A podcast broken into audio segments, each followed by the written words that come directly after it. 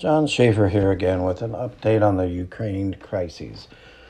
Russia has massed nearly 200,000 troops and sophisticated weapons on Ukraine's borders, according to Western governments who have warned that Putin could order an attack at any moment.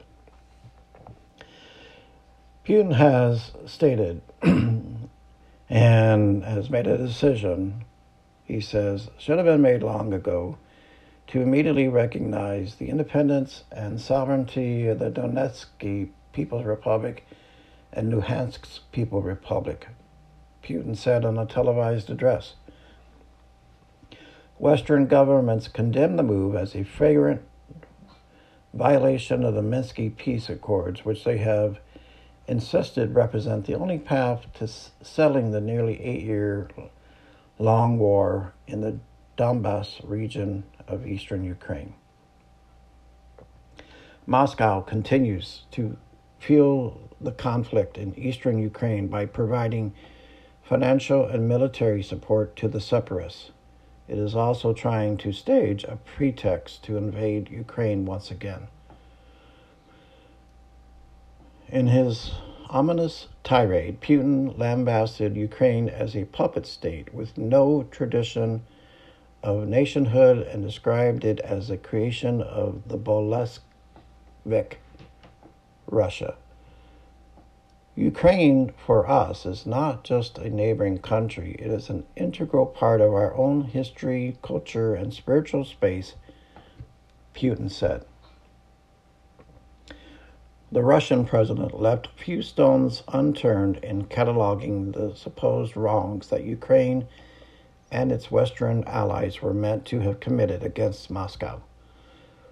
Putin slammed the popular uprising of the Maidan Revolution of 2014 as a coup, then proceeded to portray Kyiv's leaders as extremists who were out to threaten Russia's security, foment unrest in Crimea, and persecute Russian speakers. Defense Minister Sergei Shoigu warned, for example, that Ukraine was seeking to become a nuclear power again. Putin himself warned that Kyiv might try to retake Crimea by military force. The head of Russia's Federal Security Service, Alexander Bortnikov said saboteurs have been thwarted trying to carry out attacks in the occupied areas. Western and Ukraine leaders have dismissed a litany of Russian allegations against Kyiv in recent days as baseless. Putin's moves blow apart the effort to implement the Minsk peace accords, a set of agreements brokered in 2014 and 15 that called for a ceasefire and for a series of political steps that would eventually lead to special status or limited political autonomy for the disputed territories.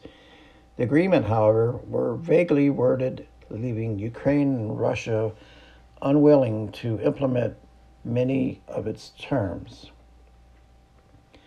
In recent days, Western governments said that the separatist leaders had undertaken false flag operations, apparently seeking to create a pretext for Russian military intervention. Separatist authorities also initiated a wide scale evacuation of civilians, claiming they would be an imminent there would be an imminent attack by the Ukrainian armed forces. Ukrainian President Vladimir Zelensky has repeatedly denied those charges and said his forces are under orders to show restraint. So things are still uncertain and war may be certain. But stay tuned um, for more updates. Thanks for listening.